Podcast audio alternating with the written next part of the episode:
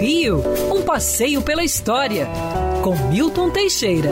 Amigo ouvinte, no dia 9 de outubro de 1868, era inaugurada a primeira linha de bonds puxados a burros no Rio de Janeiro para a Zona Sul.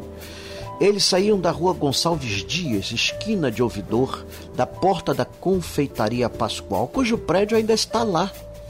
E dali iam em direção à Zona Sul, passando pelo Largo da Carioca, Rua da Glória, Rua da Lapa, Rua do Catete, onde os bondes trocavam os burros, depois ia para a Praia de Botafogo, Maitá, até a Estrada da Gávea. Claro, isso não foi inaugurado de sopetão, primeiro trecho ia até o Largo do Machado. Mas três anos depois já chegava ao Maitá e quatro anos depois já chegava à Estrada da Gávea. Acredite se quiser, os burros faziam esse percurso em 55 minutos. Todo o equipamento era norte-americano. Nós só entrávamos com os burros, os burros eram nossos. A Botanical Garden eletrificou suas linhas em 1896, sendo pioneira nesse sentido. Os bonds da Botanical Garden eram eficientíssimos.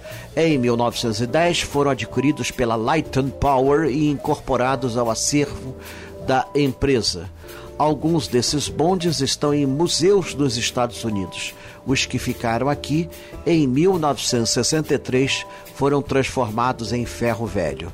No Museu dos Bondes, em Detroit, o diretor falou: são os mais antigos da Terra, são os últimos dos moicanos. É uma grande alegria ter esses bondes em nosso acervo. Quem quiser ver os bondes brasileiros, do, especialmente do Rio de Janeiro, terá de ir aos Estados Unidos. Que vergonha! E prestou ótimos serviços à população. A cidade se expandiu graças a ele. Quando se comprava um terreno, a pergunta que se fazia não era se tinha água ou esgotos, era: o bonde passa lá?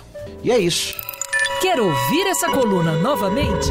É só procurar nas plataformas de streaming de áudio. Conheça mais dos podcasts da Band News FM Rio.